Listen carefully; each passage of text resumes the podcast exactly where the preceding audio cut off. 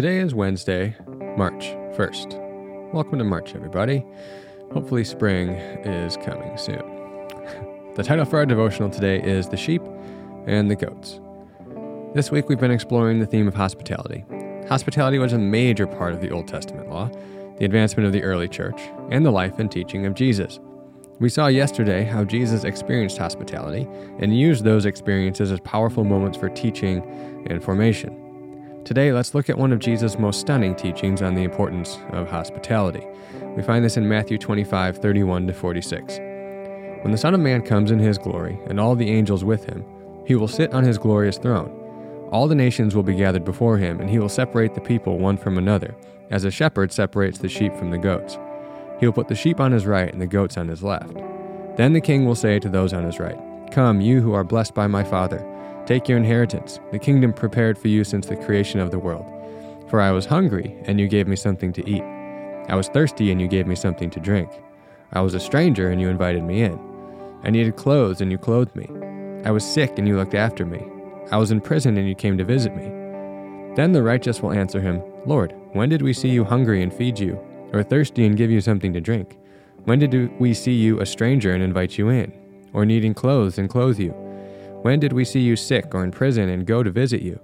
The king will reply, Truly I tell you, whatever you did for one of the least of these brothers and sisters of mine, you did for me. Then he will say to those on his left, Depart from me, you who are cursed, into the eternal fire prepared for the devil and his angels. For I was hungry, and you gave me nothing to eat. I was thirsty, and you gave me nothing to drink. I was a stranger, and you did not invite me in. I needed clothes, and you did not clothe me. I was sick and in prison, and you did not look after me. They also will answer, Lord, when did we see you hungry or thirsty, or a stranger, or needing clothes, or sick, or in prison, and did not help you? He will reply, Truly I tell you, whatever you did not do for one of the least of these, you did not do for me. Then they will go away to eternal punishment, but the righteous to eternal life. In the devotional page, I highlighted in yellow uh, the part that should kind of strike us as hospitality references, especially the I was a stranger and you invited me in, but also I was hungry and you gave me something to eat, thirsty and you gave me something to drink. Those were basic requirements of what you would provide for somebody, a traveler, who was staying at your house.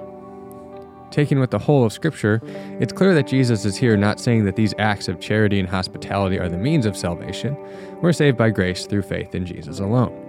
But the visible outworking of that salvation will be love for God and others, resulting in good works. Hospitality, then, is revealed to be one of those primary kingdom virtues that is formed in the people of God. Those who have been redeemed by Christ and are being made new by Him will exhibit the characteristics of hospitality.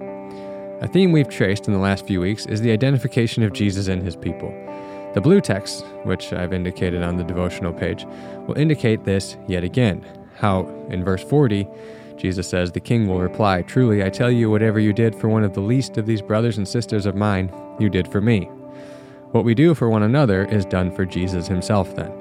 It's also important to note that the scope of Jesus' teaching here is limited to Jesus' brothers and sisters, that is, fellow believers in Christ. It's not saying we shouldn't be hospitable to those outside the church, but here in this teaching of Jesus in Matthew 25, he's specifically limiting the scope and focus to how we treat one another within the church. And hospitality is a key.